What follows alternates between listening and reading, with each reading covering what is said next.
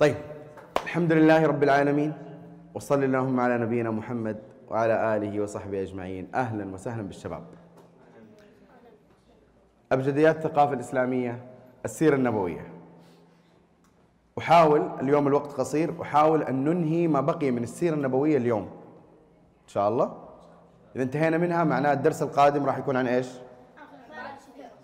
نبدأ بالخلفاء الراشدين أبو بكر الصديق إيش الفتوحات اللي صارت في وقته؟ قادت تطور الدولة الخلافة الإسلامية بعدين آه، عمر بن الخطاب عثمان علي رضي الله تعالى عنه بعدين ندخل في الدولة الأموية وإيش صار فيها والدولة العباسية ونفهم إن شاء الله تاريخنا كله. جيد؟ فركزوا معانا ونقول بسم الله. طيب آخر شيء أخذناه في إبتداء الثقافة إيش محمد؟ إيش كان؟ مين يتذكر؟ لا. فتح مكة. فتح مكة. أمس أمس نزل الفيديو. أمس نزل الفيديو. تمام؟ طيب يا شباب. فتح مكة الرسول صلى الله عليه وسلم فتح البلد التي أخرجته وآذته وطردته وهاجر منها. وجاء اليوم اللي تحقق النصر. ودخل الإسلام في البلد اللي ما كان يسمح لأحد يصلي عند الكعبة. أرأيت الذي ينهى عبدا إذا صلى. فدخل النبي صلى الله عليه وسلم ليس فقط صلى وإنما إيش عمل أيضا؟ كسر الأصنام اللي حول الكعبة كلها. وقرأ قول الله سبحانه وتعالى وقل جاء الحق وزهق الباطل إن الباطل كان زهوقا. طيب بعد فتح مكة القبائل العربية بشكل عام القبائل العربية بدأت تميل إلى أي طرف؟ إلى الإسلام. ليش؟ انتصر صار هو الأقوى. ودائما يا شباب الناس الناس يميلون مع مع الأقوى ومع الغالب. جيد؟ لذلك كثير من هؤلاء الذين أسلموا بعد الفتح لم يكن إسلامهم قويا. لما مات النبي صلى الله عليه وسلم إيش صار؟ ارتدوا تركوا الإسلام. وفي ناس منهم أسلموا وصدقوا دخلوا في الإسلام بصدق. طيب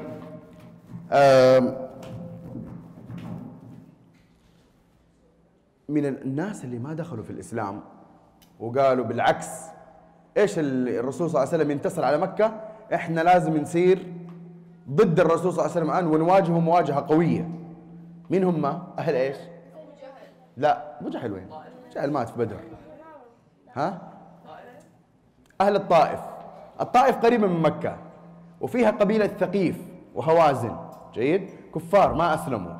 وقالوا إحنا يجب الآن أن إحنا نواجه هذا الرجل اللي هزم مكة ومعناه أنه بيست... خلاص بيصير هو الأقوى في الجزيرة العربية لن نسمح له. وأعدوا العدة عندهم واحد كبير في السن شايب ما يقاتل لكن عنده رأي حرب. اسمه دريد ابن الصمة. تمام؟ قائد قائد آه أهل الطائف اسمه مالك بن عوف. لما جاء مالك بن عوف جمع أهل الطائف وجمعهم في مكان جاء دريد بن الصمة شايلينه ما يقدر يمشي حتى. قال يا ولدي يا مالك بن عوف أنت الآن إيش نيتك بهذا الجمع؟ المهم أشار عليه برأي أنه هو يختبئ في مكان قال له لازم أنت تختبئ في مكان تستفيد من تضاريس الأرض. تعرفوا طريق الطائف كيف كله جبال؟ قال لازم تستفيدوا من تضاريس الأرض وتجوا في مكان تختبئوا فيه وأنتم يا أهل الطائف متميزين بإيش؟ بالرمي. أنت رمي السهام عارفينه. طيب متميزين برمي السهام. فاستفيدوا من تضاريس الأرض واختبئوا في الجبال وخذوا الطريق اللي ممكن يسلك منه النبي صلى الله عليه وسلم إذا جاء يغزوكم. اختبئوا فاجئوهم وارموهم بالسهام وراح ينهزموا. المهم النبي صلى الله عليه وسلم سمع بتحركات أهل الطائف وإن عندهم شيء فأخذ الجيش المنتصر العظيم أول مرة يجتمع هذا العدد عشرة آلاف مقاتل. عشرة آلاف مقاتل وانضم لهم كمان ناس من أهل مكة. صاروا أكثر من عشرة آلاف. وتوجه النبي صلى الله عليه وسلم إلى حنين إلى طريق الطائف. قبل ما تشرق الشمس مع الغلس هذا وقت اختلاط اختلاط ظلام الليل بضياء الفجر النبي صلى الله عليه وسلم ماشي هو والصحابة. ماشيين ماشيين رايحين للطائف. فجأة فجأة السهام تنهمر من كل مكان. سهام ما تدري هي من فين تجيك. كل مين طالع ورا حجر من أهل الطائف ورمي. وهذول الناس يرموا. إذا رمى رمية يصيب. أنتوا يا جماعة باكم تتخيلوا جيش ماشي كذا ومستعدين لسه بيروحوا الطائف. فجأة يجي سهم يقتل اللي جنبك. يجي سهم يصقع يضرب عين اللي جنبك. سهم هنا وسهم هنا وسهم هنا وسهم هنا وسهم هنا. إيش صار؟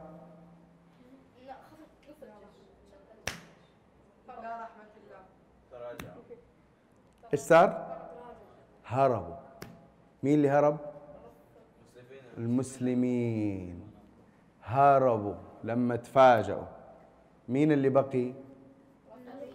الرسول صلى الله عليه وسلم ومجموعة قليلة من الصحابة منهم العباس عم الرسول صلى الله عليه وسلم وأبو سفيان بن الحارث مو أبو سفيان بن حرب قائد قريش لا في واحد ثاني ابن عم الرسول صلى الله عليه وسلم اسمه أبو سفيان بن الحارث وكان ضد الرسول صلى الله عليه وسلم وأسلم في وقت قريب وبس حسن إسلامه وثبت مع النبي صلى الله عليه وسلم. أبو سفيان كان ماخذ لجام إيش؟ الفرس؟ لا بغلة بغلة تعرف البغل؟ بغلة. الرسول صلى الله عليه وسلم كان راكب على بغلة في الطائف. تمام؟ وهذا أبو سفيان بن الحارث ماسك بلجام بغلة الرسول صلى الله عليه وسلم. العباس عم الرسول صلى الله عليه وسلم معروف إنه صوته صوته عالي وقوي جدا فالرسول صلى الله عليه وسلم قال نادي الناس يا عباس نادي الناس فصرخ يا أهل السمرة يا أهل السمرة إيش السمرة؟ لا السمرة إيش هي؟ السمرة إيش معنى كلمة سمرة؟ شجرة شجرة إيش أهل الشجرة؟ أيوه. جالس يذكرهم بإيش؟ يذكرهم بالبيعة لما بايع الرسول صلى الله عليه وسلم تحت الشجرة. لقد رضي الله عن المؤمنين إذ يبايعونك تحت الشجرة. الشجرة هذه اسمها السمرة. فكأنه يقول يا من بايعتم الرسول صلى الله عليه وسلم على الموت لماذا تفروا؟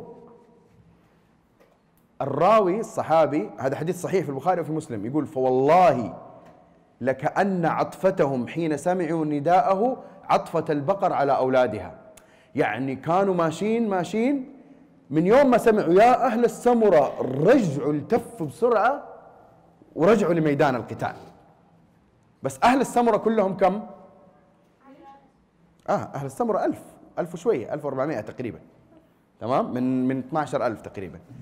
وربما مو كلهم سمعوا الصوت أصلا. يعني شوف مين اللي منهم سمع ومين اللي ما مش اللي جو عدد قليل.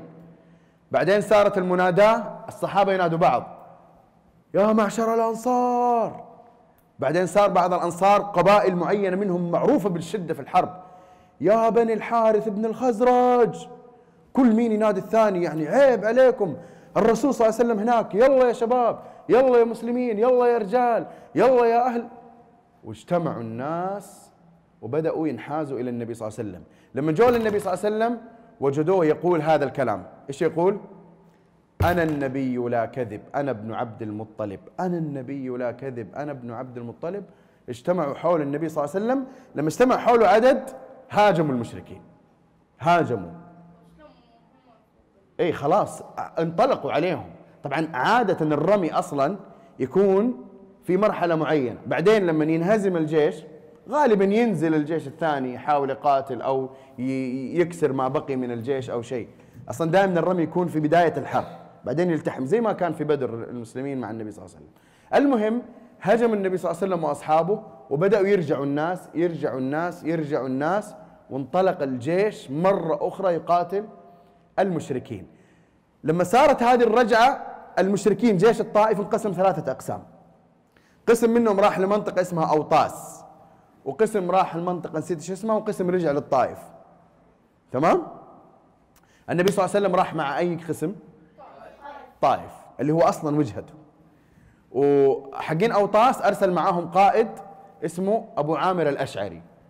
أبو عامر الأشعري هذا بطل من أبطال المسلمين الكبار. راح ورا جيش أوطاس وقاتلهم وقتل استشهد في تلك السرية استشهد في تلك المعركة. أبو عامر الأشعري. المهم راح النبي صلى الله عليه وسلم. طبعا هذا اللي صار كله هذا اللي صار كله هو كان ابتلاء من الله سبحانه وتعالى. ليش؟ ليش عبد الرحمن؟ لأنه حصل اغترار بالعدد. حصل اغترار بالعدد. الله سبحانه وتعالى إيش يقول؟ أعوذ بالله من الشيطان الرجيم. لقد نصركم الله في مواطن كثيرة ويوم حنين ويوم حنين إذ أعجبتكم كثرتكم فلم تغن عنكم شيئا وضاقت عليكم الأرض بما رحبت ثم وليتم مدبرين. ولوا مدبرين. ثم أنزل الله سكينته على رسوله وعلى المؤمنين وأنزل جنودا لم تروها وجعل كلمة الذين كفروا السفلى وكلمة الله هي العليا. جاء النصر. انطلق النبي صلى الله عليه وسلم إلى الطائف توجه حاصر أهل الطائف حاصرهم حصار يعني طويل إلى حد ما. وبعدين رجع النبي صلى الله عليه وسلم إلى المدينة هذا الانهزام كان أهل الطائف أصلا خرجوا أخرجوا معهم أموالهم ونسائهم و... ليش؟ لما لما وقفوا في نص الطريق يحاصروا المسلمين أخذوا معهم نسائهم وأطفالهم وأموالهم ليش؟ ليش محمد؟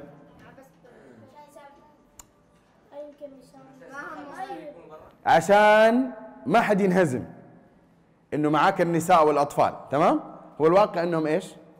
انهزموا تركوا النساء والأطفال. صار المسلمين أخذوا غنائم كثيرة جدا من الأموال. عبوا غنائمهم عبوا صناديقهم غنائم من جيش الطائف. تمام؟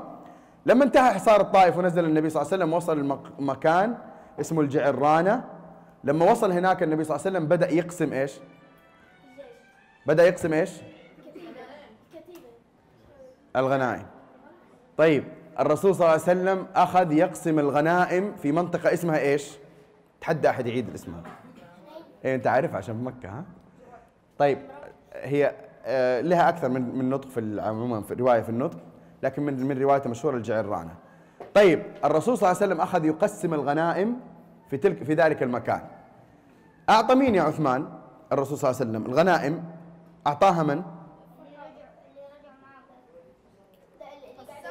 تتوقع أعطاها من؟ الطائف لا أهل الطائف ما جو أصلا. اللي ما حاربوا. اللي ثبتوا مع النبي صلى الله عليه وسلم وقاتلوا إيش سوى لهم الرسول صلى الله عليه وسلم؟ ما أعطاهم. ما أعطاهم. أعطى مين؟ أعطى اللي توهم أسلموا. لا مو اللي هربوا يعني مو إنه هربوا أو ما هربوا. أعطى ناس من رؤساء القبائل. يعني ما أعطاهم قسمة متساوية. أعطى ناس من رؤساء القبائل العربية. أعطاهم أموال كثيرة من الغنائم. يعني مثلا يعطي واحد منهم مئة من الإبل. مئة من الإبل. شيء مرة كثير. مرة كثير. ويعطي واحد ثاني مئة. فأعطى الناس هنا أعطى. أكثرهم من أهل مكة. أكثرهم. وبعضهم من رؤساء قبائل العرب. مين اللي بدأ يزعل؟ الأنصار. قالوا يا رسول الله إحنا قاتلنا وثبتنا معك أعطيت كل الناس اللي هم أصلا ما يعني ما ثبتوا معك وناس توهم أسلموا أصلا يعني. يمكن ما تدري يمكن بعضهم أسلموا خوفا فقط. أعطيتهم بس إحنا ما أعطيتنا شيء يا رسول الله. مين اللي بلغ هذه الرسالة للرسول صلى الله عليه وسلم؟ بلغها سيد الأنصار سعد بن عبادة. فالرسول صلى الله عليه وسلم قال وأنت يا سعد؟ وأنت يا سعد؟ قال أنا رجل من قومي. قال اجمع لي الأنصار. جمعهم. خطبهم النبي صلى الله عليه وسلم خطبة يا الله هذه الخطبة. أنا عندي إنها أقوى خطبة مؤثرة في تاريخ النبي صلى الله عليه وسلم في سيرة النبي صلى الله عليه وسلم كاملة. خطبة عجيبة. النبي صلى الله عليه وسلم إيش قال للأنصار عبد عمر؟ قال لهم أوجدتم في أنفسكم على شيء من الدنيا أعطيته لهؤلاء ووكلتكم إلى إسلامكم؟ ألا ترضون أن يرجع الناس بالشاء والبعير وتعودون برسول الله إلى رحالكم؟ فاهمين يا جماعة الق- القسمة؟ يعني يقول ما يرضيكم إنه الناس يرجعوا بالبقر والغنم والإبل الشيء التافه هذا من أمور الدنيا. وأنتم ترجعوا برسول الله إلى رحالكم إلى المدينة أنتم الأنصار أنا جايكم. والله لو سلك الناس واديا وشعبا وسلك الأنصار واديا لسلكت وادي الأنصار وشعبهم. ولولا ولولا الهجرة لكنت امرأ من الأنصار. اللهم ارض عن الأنصار وأبناء الأنصار وأبناء أبناء الأنصار. إيش صار في الأنصار؟ جالسوا يبكوا. تأثروا. إنه كأنهم كأنه كان في شيء مغطى عليهم استيقظ اي والله من جد يعني إيش اللي راح يعني؟ إنه إبل وغنم وبقر ومدري إيش. طيب ليش الرسول صلى الله عليه وسلم أعطى هؤلاء؟ ليش أعطاهم كذا بس عشان يثبتهم. هذول اللي اسمهم إيش؟ إيش اسمهم في القرآن؟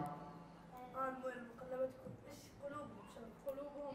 مرض مقلبة ألوفهم لا لا الذي في مرض في قلوبهم إنما الصدقات للفقراء والمساكين والعاملين عليها وال والمؤلفة قلوبهم. يعني يعطون المال لتتألف قلوبهم ويحبوا الإسلام. تمام؟ فالرسول صلى الله عليه وسلم يقول لهم ترى أنا أعطيتهم بس عشان أألف قلوبهم لأنه إيمانهم ضعيف. وأنا تركت إعطائكم لأني أنا أثق بإسلامكم وأثق بإيمانكم. تمام؟ طيب. فلولا الهجرة لكنت امرأ من الأنصار. اللهم ارحم الأنصار وأبناء الأنصار وأبناء أبناء الأنصار. إحنا الآن في نهاية حدث إيش؟ غزوة إيش؟ غزوة حنين. رجع النبي صلى الله عليه وسلم إلى المدينة. لما رجع النبي صلى الله عليه وسلم إلى المدينة بدأ الناس إيش؟ بدأ الناس ينكبون على المدينة. يا رسول الله نحن أتينا مسلمين. يا رسول الله نحن أتينا مسلمين. يا رسول الله نحن أتينا مسلمين. سارت الوفود تأتي من كل مكان تسلم. وبدأت عين الرسول صلى الله عليه وسلم تقر وتسعد وينشرح صدره أكثر فرحا بدخول الناس في دين الله أفواجا. بعدها بشوية. طيب في تلك المرحلة يا شباب في تلك المرحلة كان الصحابة يتخوفون من عدو خطير جدا. حتى أن عمر بن الخطاب رضي الله تعالى عنه عمر بن الخطاب كان يقول كنت أنا وصاحبي واحد من الصحابة نتناوب أنه مين يجيب الأخبار. فجاء يوم من صاحبي فطرق علي الباب فقال افتح يا عمر. قلت من؟ ما الحدث؟ ما الخبر؟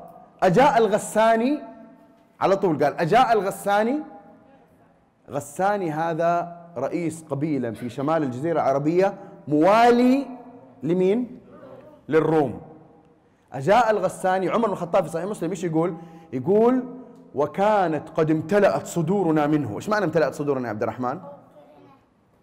خوف إنه جيش كبير ضخم ممكن يجينا بأي لحظة، سامعين المسلمين سامعين إنه في جيش راح يأتي. المهم المهم الرسول صلى الله عليه وسلم قال بدل ما يكون الوضع بهذه الطريقة هيا يا مسلمين جهزوا جيشكم وعلى على الروم هناك كانت غزوة مؤتة ما شفت الصدر صح؟ غزوة مؤتة القتال كان مع مين؟ مع الروم لكن ما شفيت صدور المؤمنين تجهز النبي صلى الله عليه وسلم الجيش في ساعة مين اللي قال العسرة؟ في ساعة العسرة إيش معنى ساعة العسرة يا زياد؟ لقد تاب الله على النبي والمؤمنين تاب الله على النبي والمهاجرين والأنصار الذين اتبعوه في ساعة العسرة في ساعة العسرة العسرة إيش معنى العسر؟ العسر إيش معنى يا عبد الله؟ اليسر معروف العسر إيش؟ عكس اليسر اللي هو إيش يصير يعني معناه؟ إيش معنى عسر يا محمد؟ محمد إيش معنى عسر؟ ها هارون شدة شدة وضيق صح؟ ممتاز شباب شباب شباب الرسول صلى الله عليه وسلم لما جهز الجيش في تلك المرحلة كان أضيق وقت ليش أضيق وقت؟ حر شديد جدا تعرفوا حر المدينة اللي ما جرب حر المدينة درجة الحرارة أحيانا درجة الحرارة الساعة 10 في الليل 45 46 في الليل 10 في الليل. أما في النهار فوق ال 50 توصل. تمام؟ حر شديد جدا. في ذلك الوقت أفضل الوقت أنك أنت تستظل من الحر. تخيل الرسول صلى الله عليه وسلم بيخرج بجيش إيش الجيش؟ الجيش خارج بمدرعات مكيفة. خارج مشي يا حبيبي. جيش خارج مشي مشي في الصحراء. الشمس من فوقك سلخ وأنت ماشي مشي. الشيء الثاني إنه جاء في وقت ما في أموال ما في أموال. يعني المال قليل جدا. فالرسول صلى الله عليه وسلم أخذ ينادي في الصحابة مين مين مين يعني يتبرع؟ مين يتبرع؟ هنا جاء جاء الناس اللي فعلا الدنيا دي كلها عندهم ليست لها قيمة حقيقية كبيرة. عثمان عثمان بن عفان جاء. تصدق صدقات لا تصدق. عبد الرحمن بن عوف. أكثر اثنين تصدقوا عثمان وهنا فائدة وجود المال للإنسان الصالح إنه يفك أزمات عن المسلمين. فكوا أزمة عن المسلمين كبيرة. المهم جهز الجيش خرج النبي صلى الله عليه وسلم في ساعة العسرة. عجيب والله يا شباب. شباب ترى الوضع مو سهل أبدا إنه يخرج في هذه الساعة. خرج النبي صلى الله عليه وسلم بالجيش الكبير إلى وين؟ إلى تبوك. إلى تبوك. تبوك هذه سايرة قريبة جدا من الأردن. تبوك موقعها الآن قريب من الأردن يعني قريب من الشام. فالرسول صلى الله عليه وسلم تحرك إلى ذلك المكان حتى يحمي الجزيرة العربية من تهديدات الروم. المهم الرسول صلى الله عليه وسلم بقي فترة وحصلت بعض المناوشات لكن ما حصلت حرب كبيرة في تلك في تلك المرحلة. جيش الروم ما جاء حصل قتال فقط مع بعض السرايا وبعض ال- القبائل الموالية. ورجع النبي صلى الله عليه وسلم إلى المدينة. لما رجع النبي صلى الله عليه وسلم إلى المدينة جاءت أفواج إلى النبي صلى الله عليه وسلم. إيش معنى أفواج؟ أفواج يعني جماعات متتالية مو قبائل جماعات متتالية من أهل المدينة. يا رسول الله يعني أنت خرجت في هذه الساعة وإحنا ما خرجنا معك إحنا ترى نحبك وإحنا معك ولكن بصراحة أنا كنت مريض. والثاني يقول أنا كنت آه، يعني آه، كان أهلي زوجتي كانت تعبانة جدا ومريضة وما كان في أحد يرعاها وخفت إنه يعني يجي البعبع يأكلها المهم يعني هم ما قالوا كذا بس هو الفكرة إنه كل واحد جالس يألف يخترع حجة عشان إيش يا حمزة؟ عشان ما يغضب عليه الرسول صلى الله عليه وسلم صح؟ أيوه هذول اسمهم إيش؟ رضوان إيش اسمهم؟ منافقين منافقين هذول منافقين المنافقين اللي جلسوا في المدينة ما راحوا مع النبي صلى الله عليه وسلم وكانوا كذابين ما لهم عذر. فقط ثلاثة. مالك أيوه اللي أخذنا قصتهم في الباص. فقط ثلاثة كانوا صادقين ومؤمنين ولكنهم ما خرجوا مع الجيش. ليش؟ غلبتهم أنفسهم. نفسهم هواهم غلبهم. بس حسوا بالذنب. ولما جو خاصة كعب مالك شباب كعب مالك شاب وذكي وشاعر شاعر كبير وصاحب حجة وجدل. فقال جو له ناس جو له ناس من المدينة قالوا له اسمع أنت صاحب الرسول صلى الله عليه وسلم وشهدت معه الغزوات ويحبك. يعني ملحها شوية. تعرف ملحها شوية؟ يعني حط لك شوية كذبة صغيرة كذا في الموضوع. وخلاص صدقني يعني يعني خلاص الموضوع ماشي يعني. يعني حتى ما يغضب عليك الرسول صلى الله عليه وسلم حاول إنك تكذب كذبة صغيرة وتمشي نفسك وخلاص أنت مع الرسول صلى الله عليه وسلم. أنت منافق؟ لا ما أنت منافق. تحب الرسول؟ أيوه أحب الرسول صلى الله عليه وسلم. طب ليش ما رحت؟ يعني هذه المرة غلبتني نفسي فحط لك كذبة كذبتين وإن شاء الله الأمور سهلة. فكعب مالك يقول والله لو أردت أن أكذب لاستطعت أن أكذب لأنه أنا أوتيت جدلا عنده جدل عنده حجة عنده. أيوه.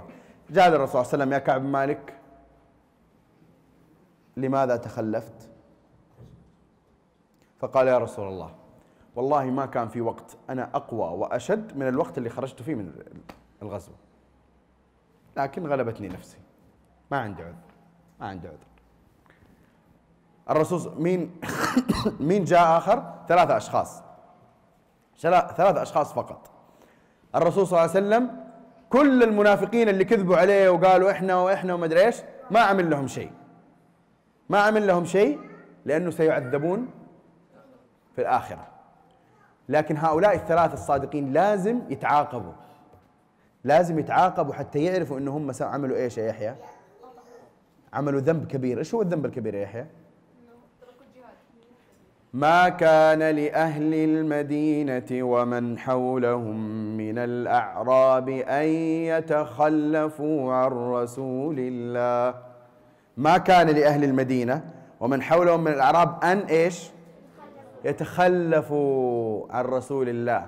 ولا يرغبوا بأنفسهم عن نفسه. هؤلاء إيش عملوا؟ إيش عملوا؟ تخلفوا. فالرسول صلى الله عليه وسلم عاقبهم بإيش محمد شريف؟ ما حد يكلمهم. ما حد يكلمهم. بعد ثلاثين يوم أرسل لزوجاتهم أرسل لهم أنه حتى زوجاتكم خلاص. مو طلاق مو انفصال بس حتى هم داخلين في المقاطعة. داخلين في المقاطعة. ضاقت عليهم الأرض ما رحبت. كل شيء في هذه الدنيا اللي أنت تشوف فسيح صار عليهم أضيق أضيق من الإبرة أضيق من ثقب الإبرة. والله يا جماعة الوضع صعب جدا. تخيل الرسول الرسول صلى الله عليه وسلم هاجرك ما يكلمك. تصور؟ أصحابك الصحابة الكبار اللي أنت غزوت معاهم وقاتلت معاهم وكل شيء تجي تسلم عليه ما يرد عليك السلام. ما يكلمك ما يكلمك. يمشي يقول كان مالك يقول صرت أمشي في المدينة ما أعرف أحد. ما أعرف أحد. أي أحد يشوفني يلتفت عني ما يكلمني. ولا سلام ولا كلام ولا أي شيء. عذاب شديد عاشوا مرحله عقوبة شديدة جدا جدا. وفي تلك الشدة جاء رسول من الروم اللي أصلا خرج يقاتلهم الرسول صلى الله عليه وسلم. ارسلوا واحد إلى كعب بن مالك تحديدا. البقية كبار شوية كعب بن مالك شديد شاب ممكن يجي. تعال يا كعب بن مالك. بلغنا شوفوا الحنية الكاذبة. بلغنا أن صاحبك اللي هو مين؟ الرسول صلى الله عليه وسلم قد جفاك. يعني تركك وهجرك. الحق بنا نواسك إيش معنى الحق بنا نواسك نواسيك ونطبطب عليك وأنت معانا وما عليك وإحنا الروم والأهل فتنة ولا مو فتنة يا أسامة؟ اختبار ولا مو اختبار؟ أخذ الورقة حقت الرسالة وراح حطها في النار وأحرقها. هنا الثبات. شباب شباب ممكن بكرة تزعلوا من أحد متدين أو عالم أو طالب علم أو مربي ها إيش تسوي لما تزعل؟ أنت وتربيتك واستقامتك في في في شو اسمه؟ لا حبيبي أنت مؤمن ليش؟ عشان الأستاذ فلان ومربي فلان ولا عشان تدخل الجنة؟ عبد الرحمن عشان تدخل الجنة وتنجو من النار لنفترض لنفترض إنه الأستاذ اللي أنت تحبه ورباك وعلمك كل شيء جاء يوم تغير عليك. إيش تسوي؟ ها؟ تكره الإسلام والدين؟ تترك الصلاة؟ تترك التدين؟ ها؟ في ناس يسوي زي كذا. يقول ما دام أنت سويت فيا كذا أنت وكل اللي ربيتني إياه الله مع السلامة. تلقاه ثاني يوم دخان بنات مدري إيش علاقات بالاخير هو أصلا خسران طبعا هو الخسران. لا هو الخسران طبعا. طيب يا شباب بعد هذا يا شباب بعد هذا الحدث الكبير اللي حصل في تبوك جهز النبي صلى الله عليه وسلم أكبر عدد على الإطلاق في تاريخ النبوة اجتمع أمامه. مئة ألف. مئة ألف.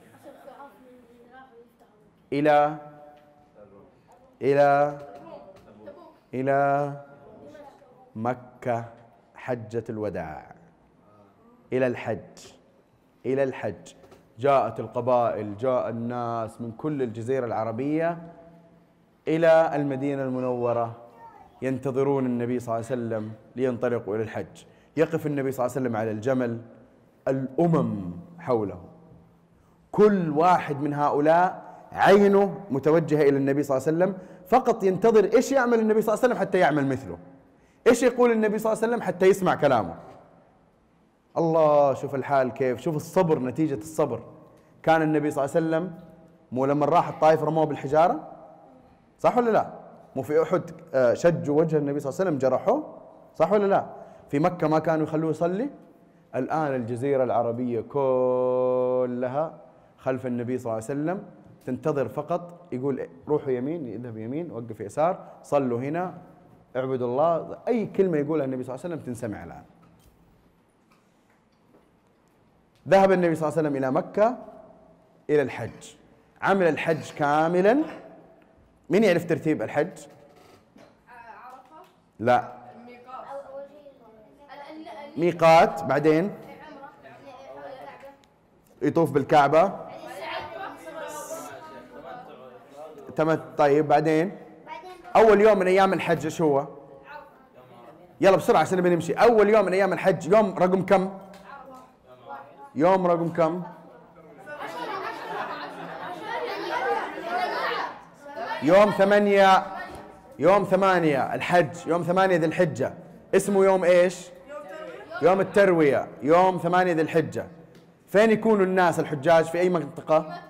منى منى يوم تسعة فين يروحوا؟ عرفة في النهار في الليل فين يروحوا؟ مزدلفة. يوم عشرة فين يروحوا؟ منى منى مرة ثانية يرجعوا. يوم الحج الأكبر اللي هو يوم إيش؟ يوم إيش؟ يوم العيد يوم العيد يوم عشرة. يسووا أعمال متعددة في يوم العيد منها رمي الجمرات والحلق والطواف طواف الإفاضة اللي هو ركن الحج. وبعدين يوم 11 و12 و13 فين يبقوا؟ فين يبقوا فين؟ في أي منطقة؟ منى منى أكثر الحج في منى تمام؟ يباتوا في منى ليلتين أو ثلاث ليالي ويمشوا. خلاص هذا هو الحج. يوم 8 9 10 11 12 للمتعجل و13 للمتعجل. هذا الحج. الرسول صلى الله عليه وسلم ذهب إلى الحج كل الصحابة معه عملوا بمثل ما عمل ورجع النبي صلى الله عليه وسلم إلى المدينة. ونزل قول الله سبحانه وتعالى إذا جاء نصر الله والفتح ورأيت الناس يدخلون في دين الله أفواجا فسبح بحمد ربك واستغفره إنه كان توابا. هذه الآيات إيش ظاهرها؟ يعني إيش معناها؟ إن الرسول صلى الله عليه وسلم مأمور بال بالتسبيح. لا مأمور بإيش يا محمد؟ محمد. إيه أنت أنت. في هذه الآيات الرسول صلى الله عليه وسلم مأمور بإيش؟ يسبح بحمد ربه ويستغفر. صح ولا يا محمد؟ إذا جاء نصر الله والفتح إذا شرط يعني إذا يعني حين يأتي نصر الله والفتح وجاء نصر الله والفتح. ورأيت الناس يدخلون في دين الله أفواجا. دخلوا ولا ما دخلوا يا عبد الرحمن؟ طيب إيش المطلوب منك يا محمد الآن؟ سبح بحمد ربك واستغفره إنه كان توابا. هذا هذه الآيات في صحابي مثل عمركم. فهم منها شيء آخر. دقيقة. ابن عباس رضي الله تعالى عنه. فهم منها إيش يا محمد؟ محمد. إيش فهم من الآيات ابن عباس؟ أيوه. فهم منها إنه إنه موت النبي صلى الله عليه وسلم قريب. لأنه جاء نصر الله والفتح ودخل الناس في دين أفواجا. بقي القليل فسبح حمد ربك, واستغفره. لأن الآية ما فيها تصريح. بس ابن عباس فهم هذا المعنى. أيوة. فقال قالت عائشة هي اللي كانت في بيت الرسول صلى الله عليه وسلم إنه الرسول صلى الله عليه وسلم بعد هذه الآية صار يكثر إنه يقول. مين يعرف الذكر اللي كان يقوله النبي صلى الله عليه وسلم؟ اللي يجمع بين سبح بحمد ربك واستغفره لا.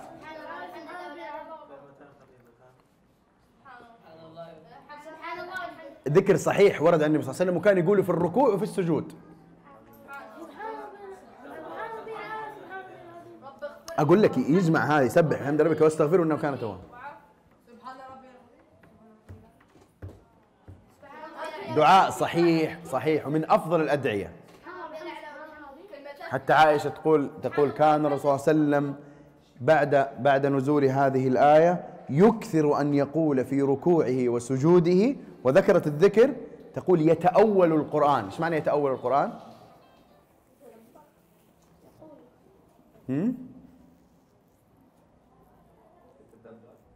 يعني يعني يعمل بهذه الآية أو يأخذ منها أو يعمل بمقتضاها أو يقتطف الفهم الذي أخذه منها فيعمل به.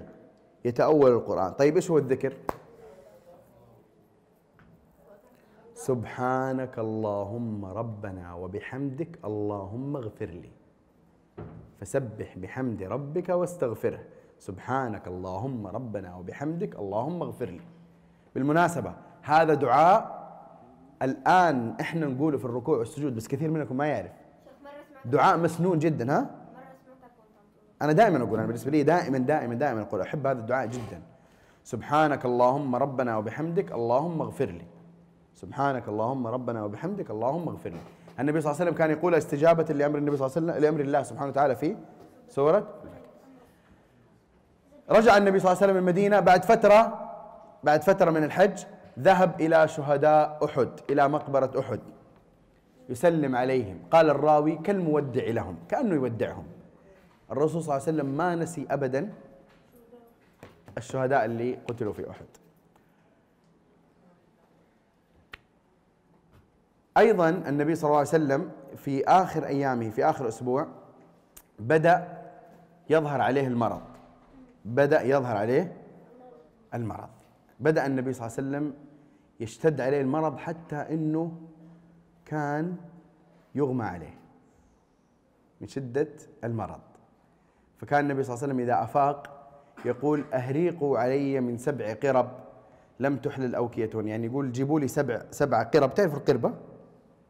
يعني زي ال زي ال كذا الكيس كيس من الجلد يوضع فيه الماء زمان ياخذوه معاهم يسافروا فيه قربة هذه اسمها قربة تمام؟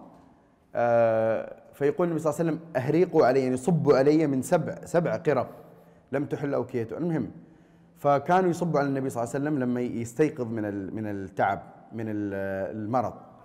ومرض النبي صلى الله عليه وسلم مرض شديد جدا حتى إنه ما صار يقدر يخرج للمسجد ويصلي بالصحابة.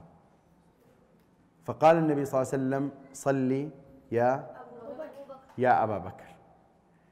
فعائشة رضي الله عنها كرهت إنه الناس يستثقلوا أبو بكر.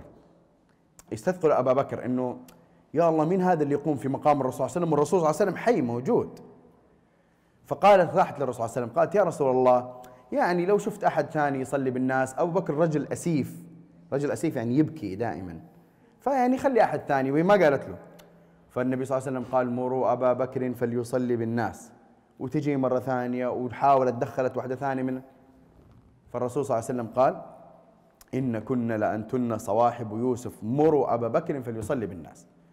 ومرة من المرات أبو بكر هو يصلي النبي صلى الله عليه وسلم أحس بالنشاط وجاء وصلى جنب أبي بكر رضي الله تعالى عنه. المهم النبي صلى الله عليه وسلم اشتد به المرض اشتد به المرض. إلين ما جاء يوم وفاة النبي صلى الله عليه وسلم شعر بنشاط خفيف الرسول صلى الله عليه وسلم والصحابة كانوا يصلوا في المسجد. تعرفوا حجرة النبي صلى الله عليه وسلم قريبة من المسجد. فكشف النبي صلى الله عليه وسلم الحجرة ونظر إلى المسلمين وهم يصلون وسر وجه النبي صلى الله عليه وسلم. يعني سر وجه النبي صلى الله عليه وسلم استنار. ليش استنار؟ ليش النبي صلى الله عليه وسلم فرح وسعد؟ حتى يعني حتى يعني يرموه ما ما يخلوه يصلي في الكعبه لا لأنه لأنه رأى الصحابة على استقامة وعلى اتساق خلف امامهم ويصلوا والحمد لله اطمأن النبي صلى الله عليه وسلم. آه، قبل ذلك النبي صلى الله عليه وسلم تعرف النبي صلى الله عليه وسلم كان عنده عدة زوجات فكان فكان هو في مرض يقول أين أنا اليوم؟ أين أنا غدا؟ يعني نوبة مين؟ وقت مين من زوجاته؟ كان هو يبغى يكون عند مين؟ عند عائشة أكثر واحدة يحبها وأكثر واحدة ترعاه والرسول صلى الله عليه وسلم في المرض يحب إنه أحد يرعاه إنه يكون عنده و... ويكون يشعر بالراحة. فالصحابيات الزوجات الأخريات عقولهم مو ناقصة فهموا الموضوع. فقالوا يا رسول الله تبغى تكون عند عائشة؟ إحنا نتنازل. خلاص خليك عند عائشة رسول الله. أهم شيء أنت تكون مرتاح. طبعا هذه النساء ما يسووها صح ولا لا؟ والله يكون عندي. آه، رسول الله ولا مو رسول الله؟ أنا تعبان مو تعبان. بس هنا لا الصحابيات فهموا فقالوا لا يا رسول الله خلاص عند عائشة.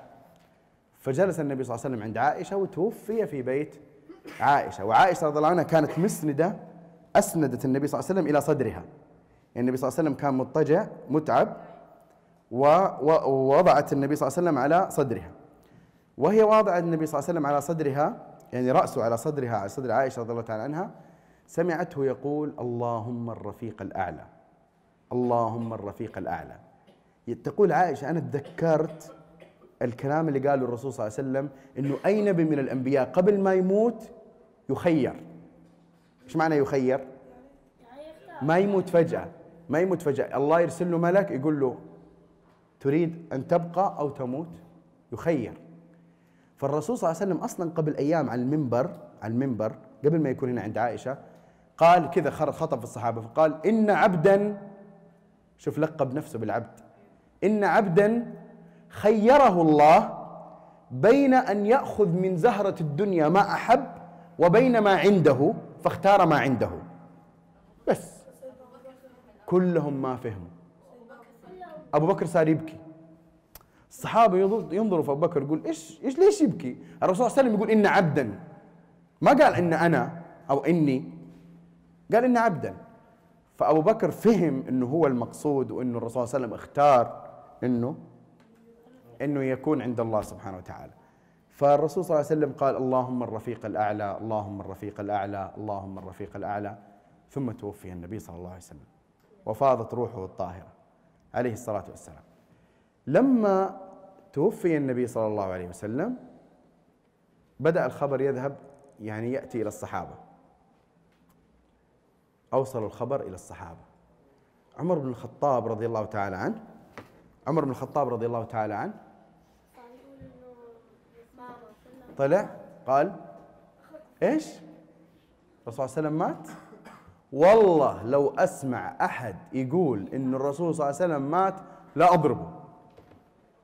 هيا بس هيا أنت ويا روحه. الرسول صلى الله عليه وسلم والله ما مات وإذا أح وإذا أحد يقول إنه مات خليه يجي قدامي ويتكلم. عمر بن الخطاب ما استوعب ما استوعب من شدة الفاجعة من شدة المصيبة من شدة الهول. عمر بن الخطاب اللي مع الرسول صلى الله عليه وسلم من سنوات طويلة معاه في كل شيء في السفر والحضر والغزوات. كذا يستوعب الرسول صلى الله عليه وسلم مات ما استوعب. جاء أبو بكر الصديق رضي الله تعالى عنه اللي الرسول صلى الله عليه وسلم يحبه أكثر مما يحب عمر؟ جاء فقال من كان يعبد محمدا فإن محمدا قد مات. ومن كان يعبد الله فإن الله حي لا يموت. ثم قرأ وما محمد إلا رسول قد خلت من قبله الرسل. أفإن مات أو قتل انقلبتم على أعقابكم؟ عمر الخطاب سمع الآية؟ استوعب. هذه آية نزلت من أول. يقول عمر والله كأني سمعت هذه الآية أول مرة اليوم. فانهار. عمر بن الخطاب رضي الله تعالى عنه. أنس بن مالك رضي الله تعالى عنه يقول لما كان اليوم الذي دخل فيه النبي صلى الله عليه وسلم المدينة أضاء منها كل شيء. ولما كان ال- اليوم الذي توفي فيه النبي صلى الله عليه وسلم أظلم منها كل شيء. وما نفضنا التراب عن أيدينا من دفن النبي صلى الله عليه وسلم حتى أنكرنا قلوبنا. النبي صلى الله عليه وسلم النعمة العظمى على هذه الأمة المنة الكبرى الذي نحبه أكثر من أنفسنا وأولادنا وآبائنا وأمهاتنا توفي في ذلك اليوم في آخر حياته صلى الله عليه وسلم في شهر ربيع الأول في عام 11 للهجرة. وبعد وفاة النبي صلى الله عليه وسلم حدثت أحداث كثيرة وأحداث ضخمة وأحداث عظيمة في الجزيرة العربية كلها نأخذها إن شاء الله في اللقاء القادم. وصل اللهم على نبينا محمد وعلى آله وصحبه أجمعين.